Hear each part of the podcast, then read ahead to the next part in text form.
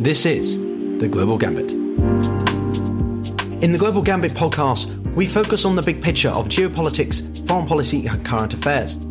Each episode, your host, Pyotr Kurzin, brings you interviews and panels with top tier academics, journalists, and policymakers, seeking to make sense of the news, go beyond what's presented to us, and question and critically analyze these matters. This is The Global Gambit.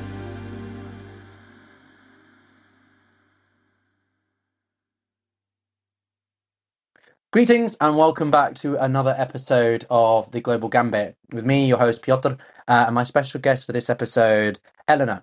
On Friday, July 8th, a tragic and arguably seismic event happened in the tragic and un- incomprehensible assassination of former Prime Minister Shinzo Abe of Japan. Shinzo Abe was someone who, in many eyes, was an influential character, arguably someone who was able to br- bring the term Indo Pacific to the forefront, a term that is now ubiquitous in many foreign policy circles and policy making uh, individuals. Many people look at him as being someone who was able to improve relations with India and draw attention to the ever growing belligerency of the CCP in the Southeast Asian Pacific. But then, on the other hand, Shinzo Abe was also seen to be a de facto example of the neoliberal economic order entertaining policies such as quantitative easing uh, and other things that many people felt unnecessarily grew the debt and therefore uh, economic instability long term of the Japanese economy. Matters like this, including the legacy that Shinzo Abe will leave behind, will be uh, on the minds of many, including my special guest for this episode. Eleanor Shiori Hughes is, uh, is an expert on East Asian uh, topics, a writer, a policy analyst across the Indo Pacific. Uh, she's written an article on Shinzo Abe's Taiwan legacy, which actually, as of only in March, was an interview with the man himself for Hudson Institute. Eleanor, I'm very glad to have you with us. Um, we still need to do that lunch, I believe, and uh, you know we actually need to get round to meeting in person, considering the amount of discussions we've had. Uh, welcome to the Global Gambit. Uh, thank you very much, uh, Pyotr. I'm happy to be here and uh, appreciate your very kind introduction. Thank you. No, absolutely. I mean, it's uh, uh, your, your background is fascinating. Um, so I think the best place to start really is could you take us through exactly what what do we know, but also what we don't know about the motivations, the events, uh, and generally sort of the broader picture of what happened on Friday with the uh, with the former prime minister. Sure, um, I can try my best. There is so much there is to unpack, um, so as not to confuse the audience and even myself to some extent. I will try to insert probably the most salient points, as in, um, as well as maybe even a bit of a personal anecdote, as in, as in where I was and how I found out about this tragic death of Prime Minister Abe. For me, since I was in um, Washington D.C., I found out that when Prime Minister Abe was speaking in Nara, which is an old capital of Japan, uh, for a political campaign, and then all of a sudden um, a man from behind, I don't remember how far he was, but within the vicinity, um, shot um, Prime Minister Abe uh, both in the chest and neck, I believe. Security detail was not as heavy as that as you may see um, with uh, politicians around the United States, at least. Um, that's a whole other topic that we could talk about, even if you like. And then he was airlifted to a local hospital um, where he was pronounced dead, I believe, three or four hours later. In the meantime, while all that was going on, of course, Prime Minister Kishida, he flew back to Tokyo. I cannot remember at the moment where he was at at the time, but he did speak to the press about um, how this incident is obviously condemnable. Uh, but at the same time, the other the reason why this is also noteworthy is because today Japan did have its elections. So all of this is against the backdrop of um, elections of the upper parliamentary house. And so Prime Minister Abe, to his death, was, you know, campaigning for someone who was a part of um, what's now what's known as the LDP or the Liberal Democratic Party. And yeah, so I mean that's the very basics of what happened, who perpetrated this. I mean, we are still learning bits and pieces of who this man is, but um, what I can tell you is that was Tetsuya Yama. I'll have to look up the last name later. But in any case, he was a 41 year old man who was formerly part of the Japanese Maritime um, Self Defense Forces, I believe. Um, he used to work in Kyoto in a factory, uh, but, uh, but when this all happened, he was already unemployed. From what I've heard, I think one of his coworkers spoke out and said he was relatively quiet. Um, and then from I think his neighbors, there may have been times where uh, he they heard some sort of noise. The apartment complex then said to like be quiet about it or something like that. Um, I have to do a lot more reading, like I said, Pyotr, and uh, to the audience. There's still so much to unpack as to the optics behind this attack as well as the motivations. But what we kept, we do know so far is that one of the motivations it sounds like behind um, Prime Minister Abe's uh, death is the fact that uh, the perhaps the attacker believed that um, Prime Minister Abe was associated with some sort of religious organization, which I still believe is still remains unnamed by the. He, he said the term specific. Uh, he said the term specific organization which well that's about as vague as you can get. Yeah um, i don't think um, there's an actual name i don't think the um, the general public is aware of the actual name of the organization yet. I think there's quite a bit of more um, investigating on the uh, law enforcement's end as well. So it sounded like the attacker's mother uh, at least in his eyes um, seemed some sort of wronged of some sort. Like i said we're still i think the authorities are still trying to unpack a lot of this. Um, and i was talking to my japanese relatives about this this morning as well so we don't know if for example, if she knowingly uh, provided money to this religious organization and then was deceived, or was deceived from the start, I think that is a distinction worth making. The I think the other troubling part, besides the fact that Prime Minister Abe was killed, was the fact that you know Japan is traditionally known as a very safe society from a crime standpoint, particularly when it comes to guns. You know, um, Japan doesn't have like a Second Amendment like the way the United States does, and there was only one crime in, last year that involved a gun. So this is pretty unprecedented. Um, I so I think the Jap- you know Japanese people are quite shocked not only about Prime Minister Abe's death, but as well as the use of a handmade gun. And I did see a headline. I've yet to read the piece, but it sounds like there's a possibility that this handmade gun however it was made, it was easily assembled. It could have been made easily, if that makes sense. And then I guess the last point is that um, I also read that the um, perpetrator also thought about using a bomb as well. So, um, like I said, there's still so much more to unpack in coming days and weeks. Um, but I, I, will end there um, so that Pyotr can answer more or ask more questions. No, I, I think that's a really good, um, you know, you've done a good uh, synopsis there. And Yam- Yamagami uh, is his. Yes, uh, right. His Yamagami. Yamagami Tetsuya. That's right. Thank you. Yeah, Yamagami Tetsuya. Uh, he was um, frustrated, quote, with the former prime minister and targeted Abe with the intention of killing him, is what he uh, was the, supposedly saying to to police that uh, apprehended him, uh, and he was intending to to to kill the, the former prime minister. Uh, he pulled a, ba- a, weapon from his bag and just began firing without sort of any. Uh, I don't think he had any um, specific sort of firearm training, so to speak. Uh, and it was the first uh, major shooting, from what I understand, in 90 years of um, of Japan's, you know, uh, history. As you say, there's a very, very strict uh, rules on gun ownership, one of the lowest and the uh, highest in the world in terms of strictness, but also extremely low rates of gun crime. So this is something that has particularly shocked uh, the Japanese society, and it was um, current Prime Minister's uh, Kishida's comments uh, yesterday, today, you know, saying that this will be absolutely, you know, heavy-handedly dealt with. The, the the the tough response that he has come out with that I think has also made people sit up and and and take notice as well. But in the broader sense, and I am curious for your take on this, do you think that there may have been any um, motivation from this? What's the general sentiment in Eastern Asia, given what's happening in the United States with uh, their domestic situation, the shooting in Denmark that we've seen, uh, and generally this sort of there seems to be a bit of a a broader, not in sort of some overwhelmingly uh, seismic uh, level, but definitely a notable few events involving firearms and fatal shootings.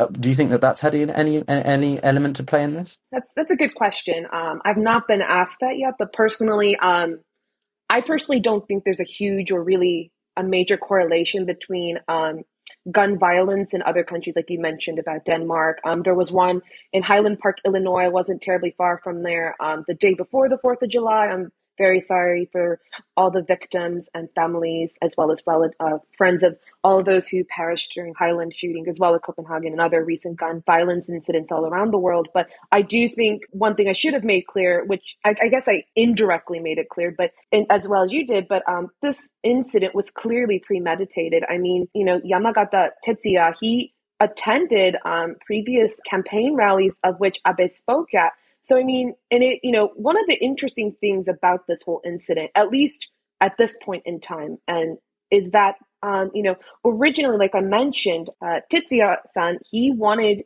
to target the leader of whatever religious organization that he had a grudge against because of her, his mother's relationship uh, of some sort with it, right? The thing is, so there's that, but yet then he resorted to also killing the prime minister. And so I listened to another talk that was in Japanese. It's quite interesting, I will say, um, as a side note, to um, be uh, you know be able to hear the Japanese perspectives in Japanese, and I, I will explain that um, momentarily as to why, for the purpose of um, Abe's um, killing. But I will say, like, there, one person commented that there's so there's that motivation about killing the leader of whatever religious organization um, Yamagata-san had a, um, had a grudge with, but then on the other hand, he then resorted to killing Prime Minister Abe by virtue of perhaps guilt, a possible, uh, you know, alleged guilt by association.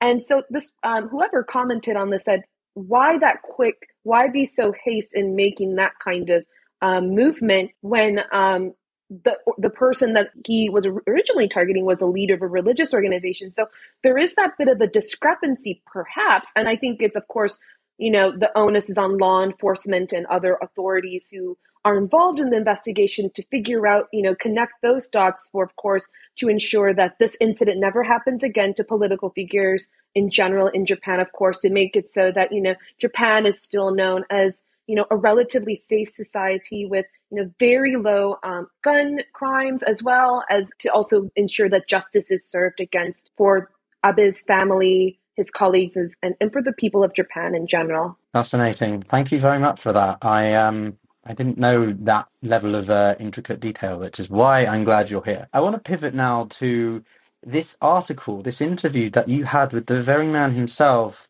well, best part of four months ago now. So, I mean, firstly, from a personal point of view, what were your takeaways? What what did you feel about sort of interviewing the prime minister, former prime minister?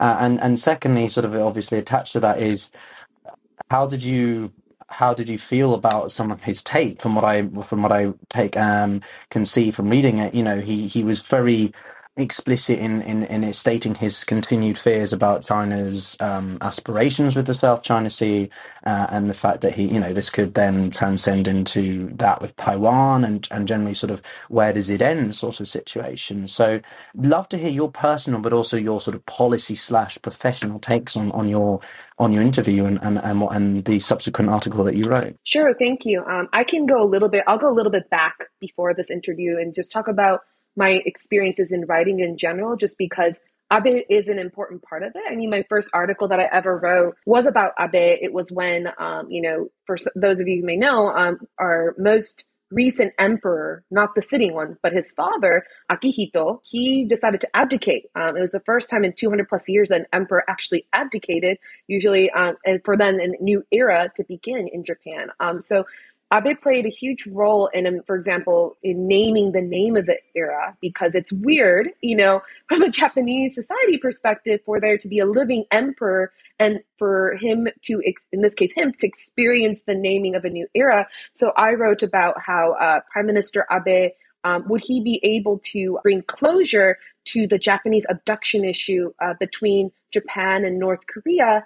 My interest in Abe in Japanese policy proceeds that piece from June 2019. And initially, at that time, I was very interested in Japan North Korea relations because I lived in Japan when some developments unfolded between and diplomacy occurred between Tokyo and Pyongyang, which resulted in um, Pyongyang actually allowing Japanese abductees who were uh, taken away in the late 70s, early 80s to return to Japan in 2002 or 2003. I feel bad. I all of a sudden I cannot remember the year. So I'll fast forward a little bit. So I wrote about North Korea. Still, you know, Japan is my enduring in- research interest, part of it because of my heritage and experience living in Japan but also it's uh, you know kind of as Pyotr noted, its saliency in regional affairs it, as it pertains to the Indo-Pacific, but, but as well as its global standing, particularly since Abe took office. And I'll say particularly since he took office for a second time, because um, I think some people may not know, just in case, he was in office for a year from 2006 to 2007, but then decided uh, to leave because of an illness.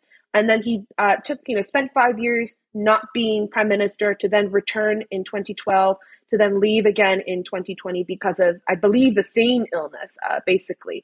And then, so in 2020, um, when Taiwanese President um, Tsai Ing-wen was reelected for a second term, she, I will note, she was the first uh, female president to be elected for a second term. That really caught my eye, and it really made me realize that I'm very interested in Taiwan. Why is this? You know, it's such an interesting place, uh, area to study from a, I guess, Asia policy standpoint. And at some point, I think it will be very relevant for the purpose of peace, civility, and prosperity of the Indo Pacific region, and increasingly now, as many countries are concerned, um, that of the world. And um, and I eventually realized, well, I'm very interested in Japan. I'm also very interested in Taiwan. Why not, you know, pursue some sort of um, research, whether it be for work, whether it be for schooling, on Japan Taiwan relations? You know, in 2021, after Abe had left, and then Prime Minister uh, Suga Yoshihide took office and made first state visit to the White House, or actually, sorry, it was Biden's first time inviting a foreign leader in April 2021 because, you know, keep in mind,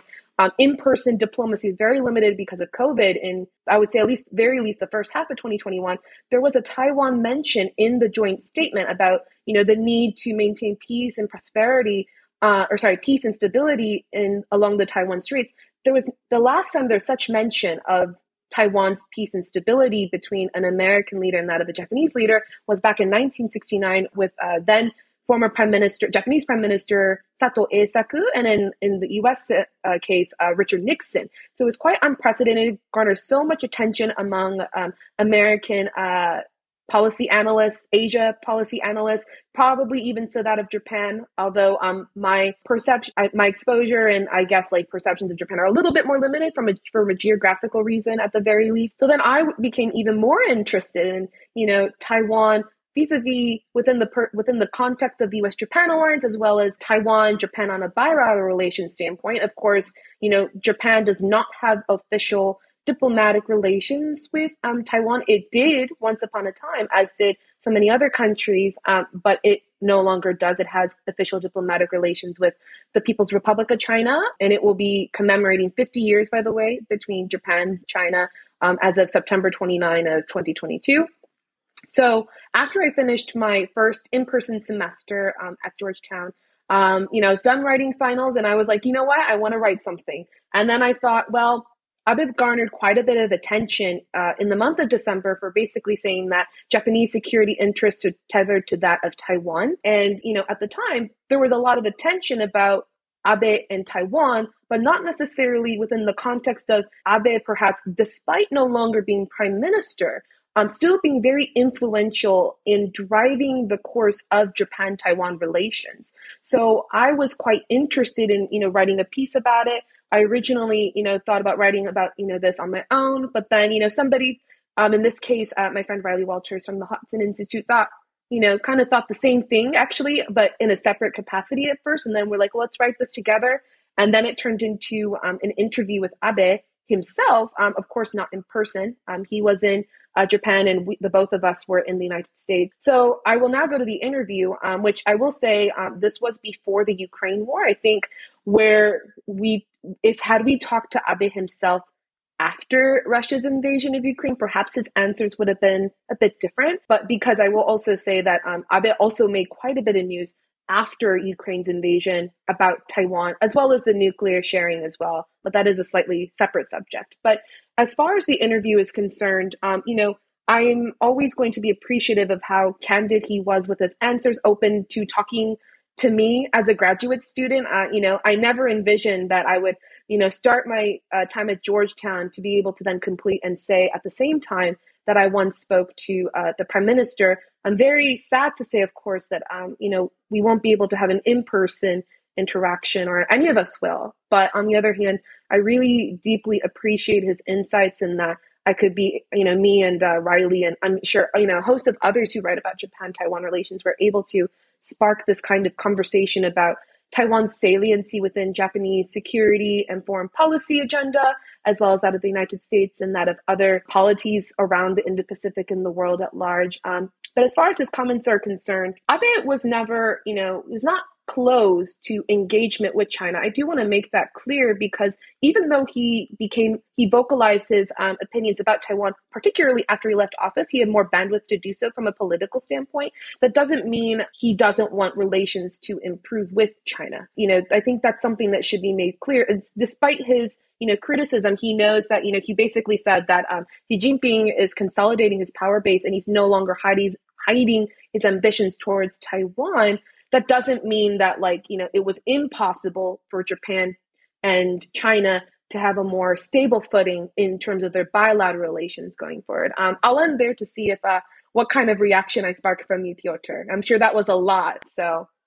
No it's i really like the um the personal journey that you share uh, with our listeners you know both live and on the podcast because it, it gives us uh, much more insights into you um, you know, you and I, I think, are of a similar age. We're sort of in the earlier phases of our careers, maybe if I could get away with saying that. Uh, and and I, I think no, it's that's fair, totally that you... fair.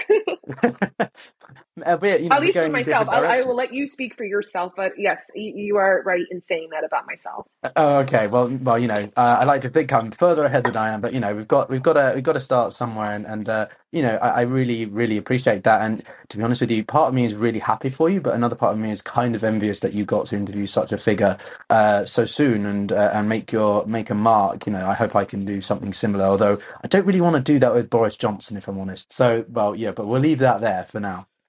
Okay, so Eleanor, um, given that personal experience that you've had, both professionally and um, in person or uh, over the internet, I suppose, I want to go into the actual a little bit more of the nitty gritty of the of the uh, geopolitical ramifications from this. Um, firstly, starting with the uh, Japanese South Korean relationship. Uh, you know, we've had Prime Minister Kishida replace uh, take over in what just about seven eight months. He's been in power now, I think, and uh, you know he's quite different from Abe uh, in in many ways. He's a he's a long-standing diplomat, um, and I think has a bit more of a hawkish view, perhaps, about uh, regional affairs. I, I, don't know if you would agree with me in that sort of assessment. Um, but given the South Korean Japanese relationship is not on the best footing, what do you think the um, the death, the assassination of Abe is going to have for that? Can we? Uh, do you think that there's going to be an improvement from the South Korean, more more sort of um, uh, understanding, empathy towards the the fact that the Japanese are, are, going to be shocked by this,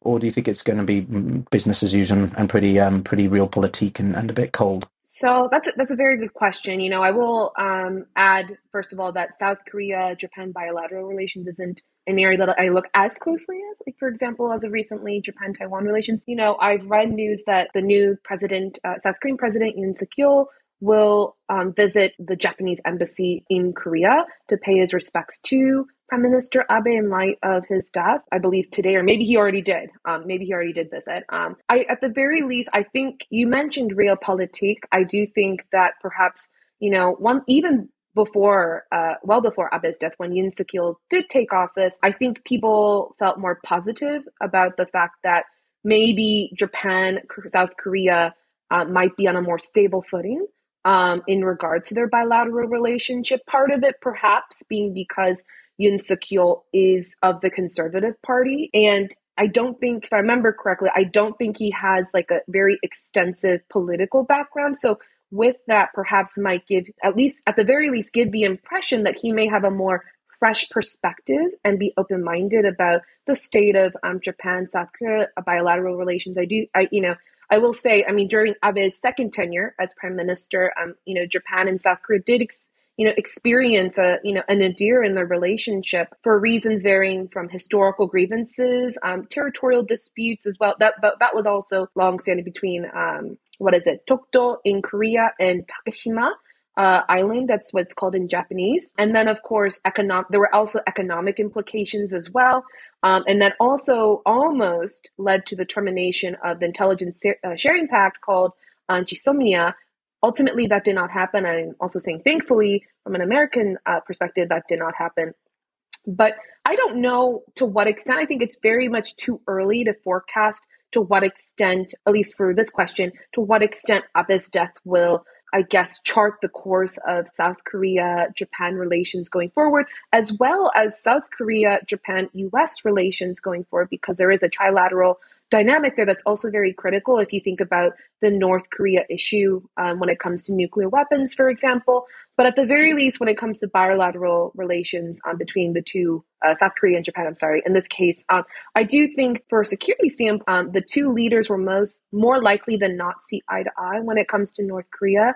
For example, perhaps, and it sounds like Yoon seems more enthused to incorporate Korea, South Korea, into the free and open Indo-Pacific um, framework, and you know make it so that Korea is more involved in regional frameworks, whether it be on the economic standpoint, diplomatic, political, etc. So we will see what happens. Um, it is far too early to say to what extent Abe's death, and, and even just with that, had he not died, to what extent um, there's promise in improving relations between the two countries. But I do think, to your point, I, I understand that you're asking this because this is a space worth looking at for anyone who's interested in the Indo Pacific region. I hope that it is of promise, though, ultimately. Indeed, indeed, I, I, I concur. But um, you know, I was going to go from south to north uh, of the Koreas, but you've uh, you've touched upon that. So maybe we can um, encompass the sort of file of North Korea with the relations of Japan to Russia. Now, uh, given the events in Ukraine, the war in Ukraine, uh, Russia has suddenly decided it's it's a wise idea um, to get uh, belligerent, provocative, whatever you want to to say, stir stuff up uh, with Japan over the Kuril Islands. Now, Abe was quite instrumental, uh, as far as I can tell, from improving the relationship between the two countries over the islands and actually almost seeking the establishment of a, a finally a peace deal. Um, or at least some kind of cessation of hostilities and tension over the matter.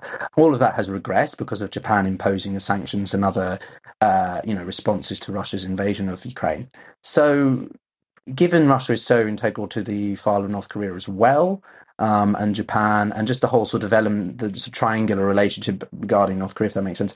What about the the, the Russian Japanese file now um, with the events in Abe's uh, assassination, or you don't think it's going to have much of an, a play at all? Another good question. You're full of good questions today, and it sounds like always. I'm sorry. Uh, yeah, gotta, gotta put you on the spot a little bit. No, it's okay. Um, it's it's good to um, you know, in terms of uh, I guess intellectual curiosity. It's necessary these days, right?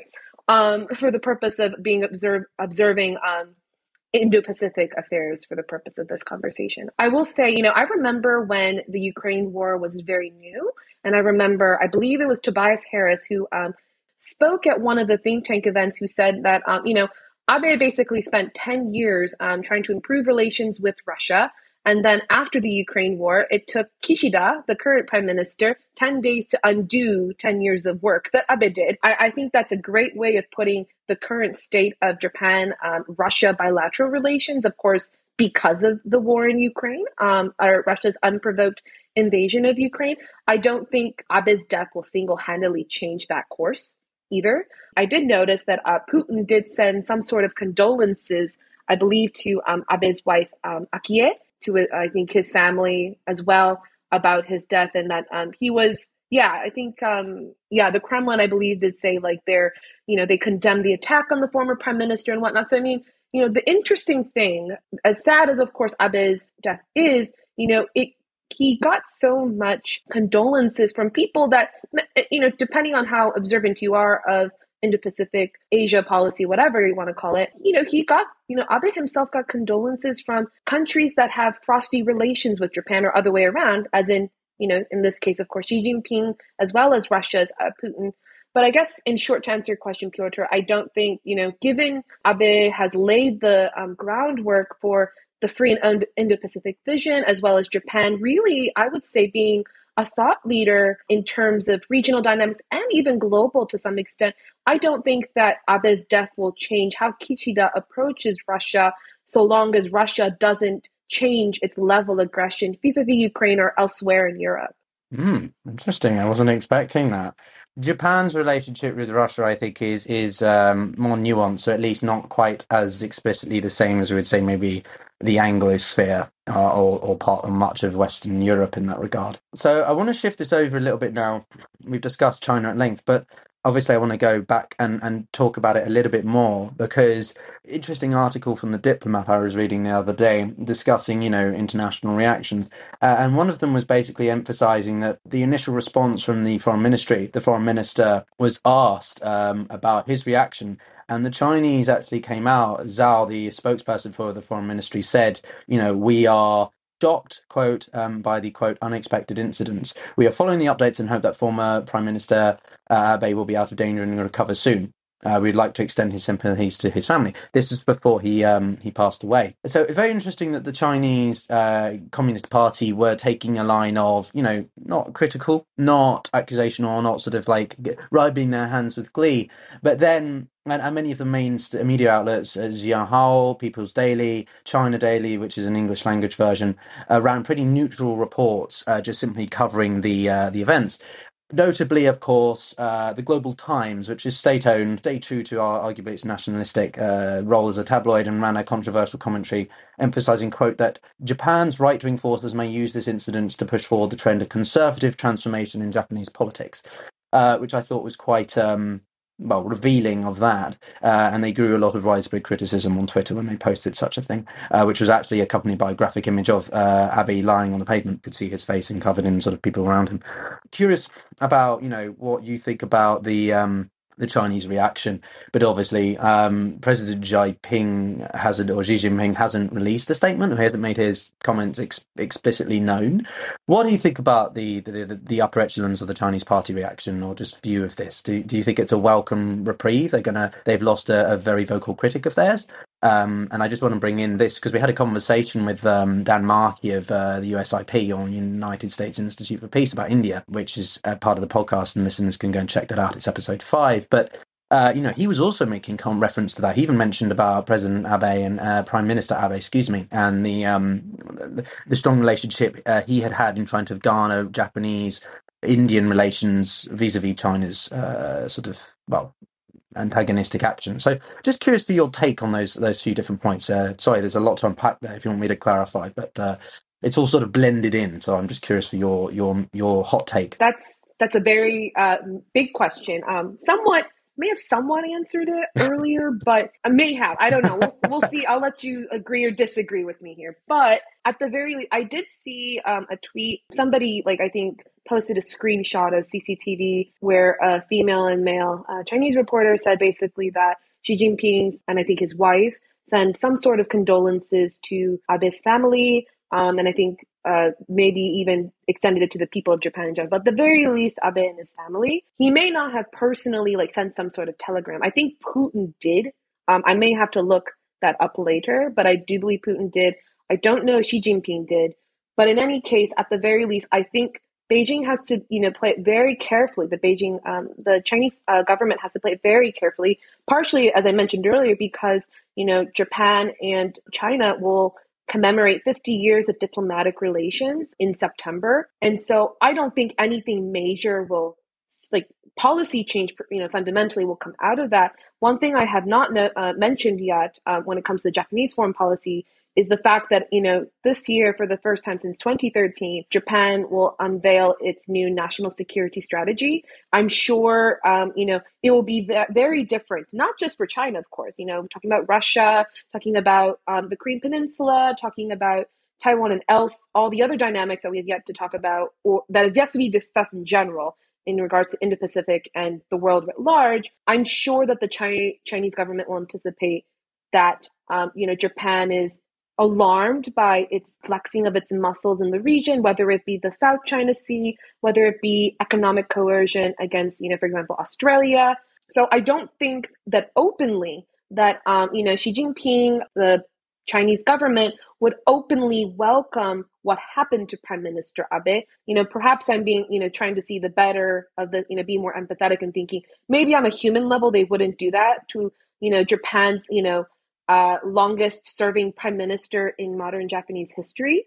Um, you know, like I said earlier, you know, Prime Minister Abe wasn't just hawkish on China and end of story during his time. He wanted to engage with China. He took a state visit to China in 2018, where I think close to 500, I want to say, Japanese businessmen accompanied him, and that really showcases the importance of that the Japanese business community has had on uh, Japan China relations in general. The Chinese economy does depend and has historically depended on, you know, Japanese business presence and investments. Um, that a lot of the, of course, the dynamics and you know the supply chain matters. A lot of it did change, of course, in light of COVID nineteen for various reasons. But you know, and the before, right up until COVID nineteen happened, you know, Xi Jinping was uh, slated to make a state visit to Tokyo during the zenith of um, Japan's cherry blossom season. That, of course, um, they had to cancel those plans because of the um, introduction of um, COVID nineteen, unfortunately, for the purpose of the state visit, and of course, from then on, with you know China's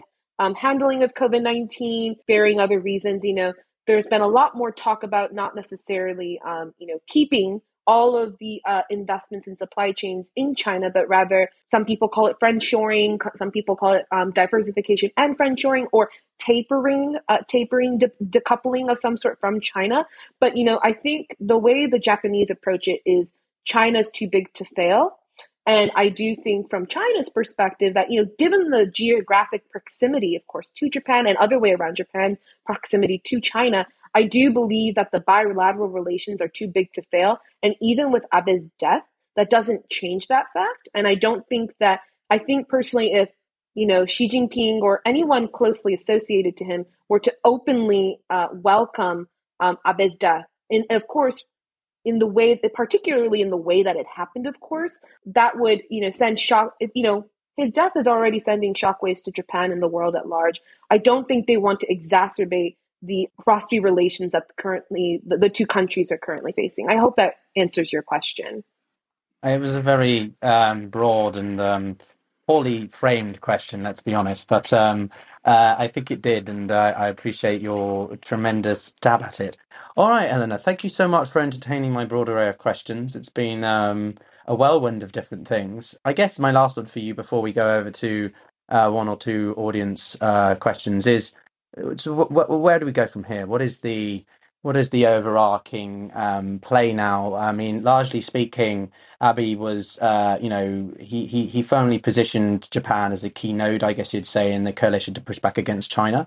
Uh, it was him who came up behind. He was a mastermind, you could arguably say, of the Quad in many ways, and this whole Indo-Pacific concept, which the Americans have basically adopted as centerpieces of their strategy in the Indo-Pacific. And you could largely say, I think, that the the relations between China and Japan have been like in a deep freeze, maybe uh, and there have been attempts to thaw, as you sort of alluded to. But you know, within Gone and such an iconic figure, longest serving and, and, and so vocal, do you, do you, what do you think about that now? Is this a real uh, threat to China, Japan longer term, uh, geostrategically, geoeconomically in the region, or or you know the country's going to be able to continue despite it losing such a prominent voice and uh, and figure? You know, first of all, um, you know, Abe is the product of politicians from his family. His father his grandfather. Um, he himself has no children, although his brother Kishi Nobuo is the current uh, defense minister for the Kishida administration. Um, you know, from so from the bloodline standpoint, we have yet to see, of course,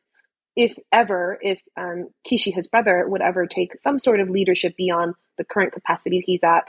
And I do know that um, there were parliamentary elections, and there might be, there is a possibility that Kishida might take this as an opportunity in the near future to reshuffle the cabinet. We shall see if that means that Kishi, of course, who is not aligned with that of Kishida's faction, could be um, ousted of some sort, or that those who were closely associated with Abe. So, from that standpoint, that is an area I would say is worth watching for anybody interested in J- Japanese politics in general. But that, but but the reason why I mention that is because um, this is a time of mourning for Japan. You know, everybody in Japan, you know, from what I've heard, I've been on the phone so much this weekend, and uh, or, you know, talking about Abe this whole weekend. You know, some people are terribly shocked, and they are going traveling all the way to where he was um, shot in Nara to lay flowers.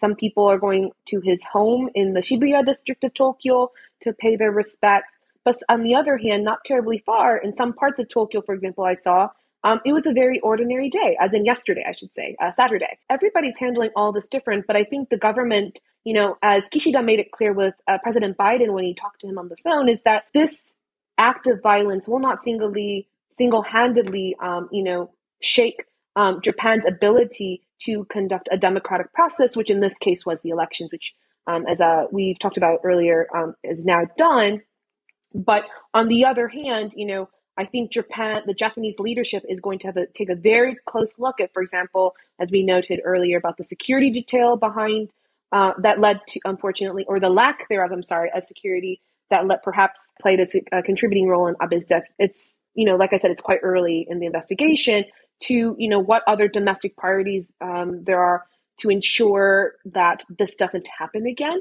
So it's so much of this, it's so early, too early for the purpose of Abe's death and how it may or may not correlate correlate to Japan's ability to project its influence on all fronts in the Indo-Pacific region.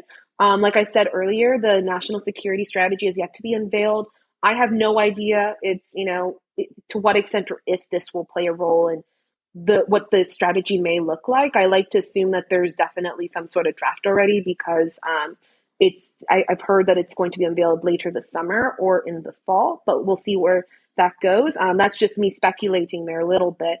But you know, I, I do think that Japan, fundamentally speaking, this will not inhibit Japan's ability to to be a significant player in the region. Um, you know, you kind of mentioned uh, I can't remember what point that Kishida's style is a little different. I think you know, but he was a former foreign minister and he is definitely very competent in what he is doing. Actually, I think a lot of people um, are quite impressed with his leadership um, in terms of from a regional standpoint. I mean, he spoke at the uh, International Institute for Strategic Studies, or otherwise known as the IISS Shangri-La Dialogues, as well as speaking in Europe and the UK a few months back. He's traveled to Southeast Asia I mean, some of this, of course, a lot of it could be credited to Abe, like I, like you were saying, laying the groundwork for being an architect of the FOIP vision, free and open Indo-Pacific, as well as being like an author of the um, Quad. Um, and that is a reason why, you know, for the first time, I believe the Quad members,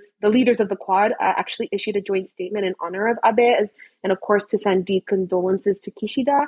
But you know, like two things. Like I said, it's too early to forecast to what extent this will enable or inhibit Japan from uh, projecting its foreign policy agenda to, in the way that it wanted to before Abe's death. And I think, but second of all, I don't think fundamentally speaking that this will hamper Japan's ability to do what it has been doing. And I think perhaps for the leadership, you know, maybe part of this is me projecting my hopes, but in light of Abe's death, a lot of people are talking about what is his legacy. And I think, you know, for someone like me who um, is uh, an observer of Asia policy, I, I do think that the responsibility is on all of us Asia um, watchers or those who are wanting to be in the field, regardless of sector, to make it so that whatever good work he did, despite how polarizing I will say, yes, you know, Abe is no perfect figure. I'm not here to, you know, say that everything he did is good, right? But any, but the fundamentally the good work he did, which is to ensure FOIP in Indo-Pacific, that there are mini laterals such as the Quad, that that good does that good work that he did, as well as that of others who worked closely with him, does not um, disappear in um, both the short term and the long term. I'm I'm very confident that that will not change, and I'm, I'm, I'm leaders from all around the world, even the U.S. leadership, has said the same thing. No, I, I, think his legacy will live on. Um, certainly, I think personally for better, but in many eyes for worse. Um, you know, and, and, his comparative approach to foreign policy to Kishida's is, I mean, Kishida's kept on much of the policies that he introduced um, or sort of uh, established. And um, uh, I would say that, you know, Abe was um, very influential in the economic area as well in the form of Japan's recovery. But, you know, as I say, there's been this controversiality around the amount of debt that has risen in the post, shall we say, global financial period of the 2010s, um, which point. I think is one of the reasons why some people, you know, there's a lot of, uh, I don't know if it's conspiracy, but speculation about why uh, this 41 year old gentleman may have killed him or, well, assassin or shooter, uh, not gentleman really, uh, did this. Uh, and maybe one of the overarching reasons is the economic systemic, ish, uh, what he feels issues that plague uh, Japan's economy still. Um, but with that, uh, I want to move over to the Q&A section and with us to ask one of the great questions is Giacomo. He's a, he's a fantastic, well, hopefully I can say he's a friend of mine. he's an international lawyer. He's fluent in seven languages and I think he's got a very interesting question for you, Elena. So, Giacomo, all yours. Pyotr, of course, you're my friend, one of my best friends. Good so to know. Hopefully, you'll come back. Yes, uh, Eleanor, thank you so much for this. And uh, there is one question that I'm burning to ask is that uh, I know uh, Abe's legacy will live on, Abenomics, good or bad, and of course, uh, the Quad. He was, I feel, he was the master and creator of the Quad uh, by trying to peel off first, in a friendly way, India's non-alignment st- stance and uh, joining the Indo- Indo-Pacific in the U.S. military, in the U.S. strategy. Now they even changed from uh, the Pacific to the Indo-Pacific. So one question that I'm burning to ask is, even with Mr. Abe now gone, unfortunately, his allies didn't they win a supermajority in parliament, and now they will finally be able to change Japan until now pacifist uh, constitution to enable Japan to build a powerful military, not only to defend itself, but also to deter any aggression by we know who. Thank you. Sure, I'll try to take a stab at it. I will say that I have yet to read a lot of the election related results. Um, I do know that to go into the more nitty gritty of Japanese domestic politics, we talked about how Abe's, uh, the shooting um, happened against the backdrop of um, this upcoming parliamentary election in the upper house. As you noted, Giacomo, um, yes, the LDP did win. I think actually uh, voter turnout was, I think, higher, and perhaps part of it could be attributed to Abe's death. And um, as I do know, I don't, I didn't actually check the weather report, but traditionally, when, for example, when it's raining in Japan, typically that's a better uh, for the LDP uh, part of it because the people who truly want to vote usually that means you know the rain won't inhibit them from voting. So usually the LDP and I think the Komeito, the junior partner for the LDP uh, party, uh, they usually are better off. To your point, yes, the LDP did win. Um, I do believe a supermajority. I don't have the numbers and any of that in front of me. Um, others do, like I said earlier about Tobias Harris, for example. I would look into his tweets and read some of the Japanese media outlets, at least the English versions, because I understand not I'm sure a lot of you don't um, speak or read Japanese, but um, you know, I, I wouldn't be so hasty in saying that this would undeniably mean that Abe's unfulfilled goal, perhaps, of revisioning the constitution in the way that he wanted will happen as you know very quickly. I, I, I think there are a whole host of domestic considerations as well. I mean, you know, because Abe and Kishida are not of the same political faction. First of all, um, I don't know if there's going to be bandwidth. Like I said, you know, part of it may depend on the whether or not there is a political or sorry, uh, cabinet reshuffling um, later this year. I'm not like I said, maybe there the national security strategy may be at play as well. Certainly, you know, perhaps the uh, Russia's aggression in Ukraine has made it so at the very least, from a more you know Taiwan perspective, as um, I was in a different podcast earlier this year, main uh, one of the other guest speakers may know Taiwan, for example, it's harder for them to imagine the possi- uh, the possibility of ruling out a potential uh, contingency one day. Obviously, I'm not one to forecast when that may or may not happen, but um, on the other hand, I don't know if there is that kind of bandwidth to the point where there will be that kind of revision. I will say um, for those of you don't know, um, I guess the 2015, um, the ability for the Japanese um, self defense forces to exercise uh, what is now known as collective self defense was monumental, but it was also met with a lot of internal um, resistance as well. So, if, if there is such um, a priority, if Kishida makes that a priority, I'm sure, despite what's going on in Ukraine, despite what's going on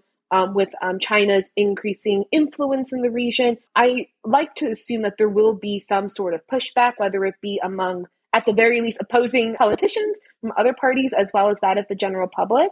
Um, I don't think that, you know, Japan, given what's just happened with Abe's death, I do think that right now is a very much a period of mourning and even a state of confusion, not just among the leadership, but among the Japanese populace as well. Even though some people may go about their day uh, the way they may have had Abe not died. It is a period of confusion, I'm sure, for Japanese people. And, and at, real, at the very least, the onus is on the leadership to ensure that no act of violence, um, despite the fact the election may have passed, that no act of violence will hinder Japan's um, a, democratic progress. I hope that answered your question.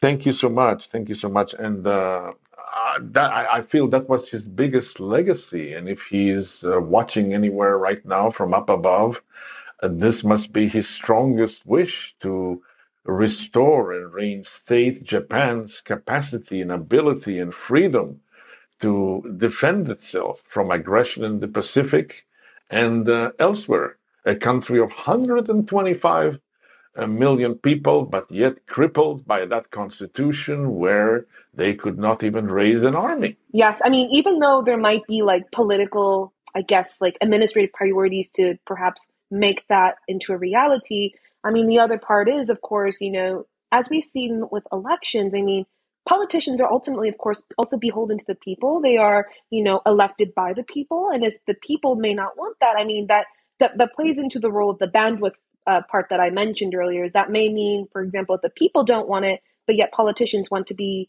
elected or re-elected. Um, and I mean, there are a lot of other considerations when it comes to elections. I'm no J- Japanese um, elections expert by any means, but you know, like I said, a lot of it is about bandwidth, and it's not necessarily just about the behavior of um, our neighbors, uh, Japan's neighbors, whether it be China, Russia, uh, North Korea, etc. So I think there's a lot of um, dynamics and variables that are worth considering. Um, but to your point, though, Giacomo, I do think, um, and Pyotr mentioned this earlier, Abenomics, I think, is one thing that he will definitely be remembered for. Um, that itself did not single handedly alleviate some of the structural issues of Japan's economic woes. But on the other hand, you know, I think some people um, before Abe uh, died were still, you know, considering the possibility that maybe Abe, you know, is keeping himself open to take office once again. Obviously, he never said that explicitly, right? But you know, think about how much influence, despite no longer being prime minister, he had um, over Japanese politics and even, you know, Japanese diplomacy, whether, you know, as I've written about with Taiwan or elsewhere. So um, there are a lot of dynamics at play. Um, and I think, you know, the onus, like I said earlier, is on, you know, people who are uh, daily observers of Asia policy to um, inform the general public about why, you know, some things such as, you know, whether it be, you know, revising the Constitution is much more difficult than meets the eye. Thank you very much, um, Giacomo, for that. Um, and Eleanor, for your question. Uh, your question, your reply, rather. What am I talking about? You're the guest of honor in this episode of the Global Gambit. Um, but with that, I want to probably draw a line under this episode. Eleanor, before we wrap up, is there anything else you'd like to, you know, emphasize to the listeners, both live but also uh, in the subsequent podcast? And you know, take away. Is there anything that you're releasing in the upcoming weeks, months?